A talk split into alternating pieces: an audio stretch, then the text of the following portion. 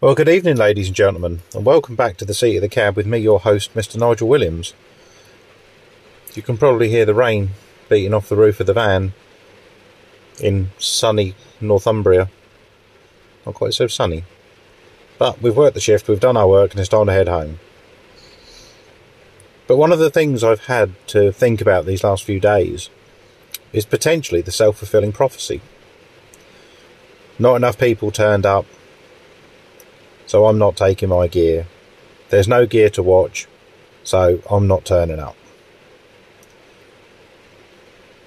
That's the sentiment echoed across many shows this last couple of years. This last couple of years, heavy plant and agricultural shows have been mired by no shows, a lack of commitment from owners to turn up to working events. Now, I understand, and I do, don't take that as a condescending tone, but I do understand the costs involved in running heavy plant. I do understand the costs involved, especially antique equipment that's parts are obsolete and difficult to repair, maintain, restore.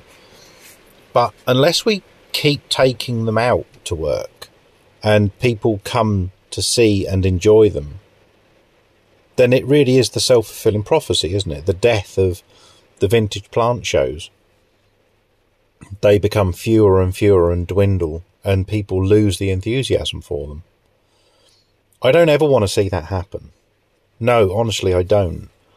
And I think collectively we need to find a way of encouraging owners and finding ways to help them with the costs potentially.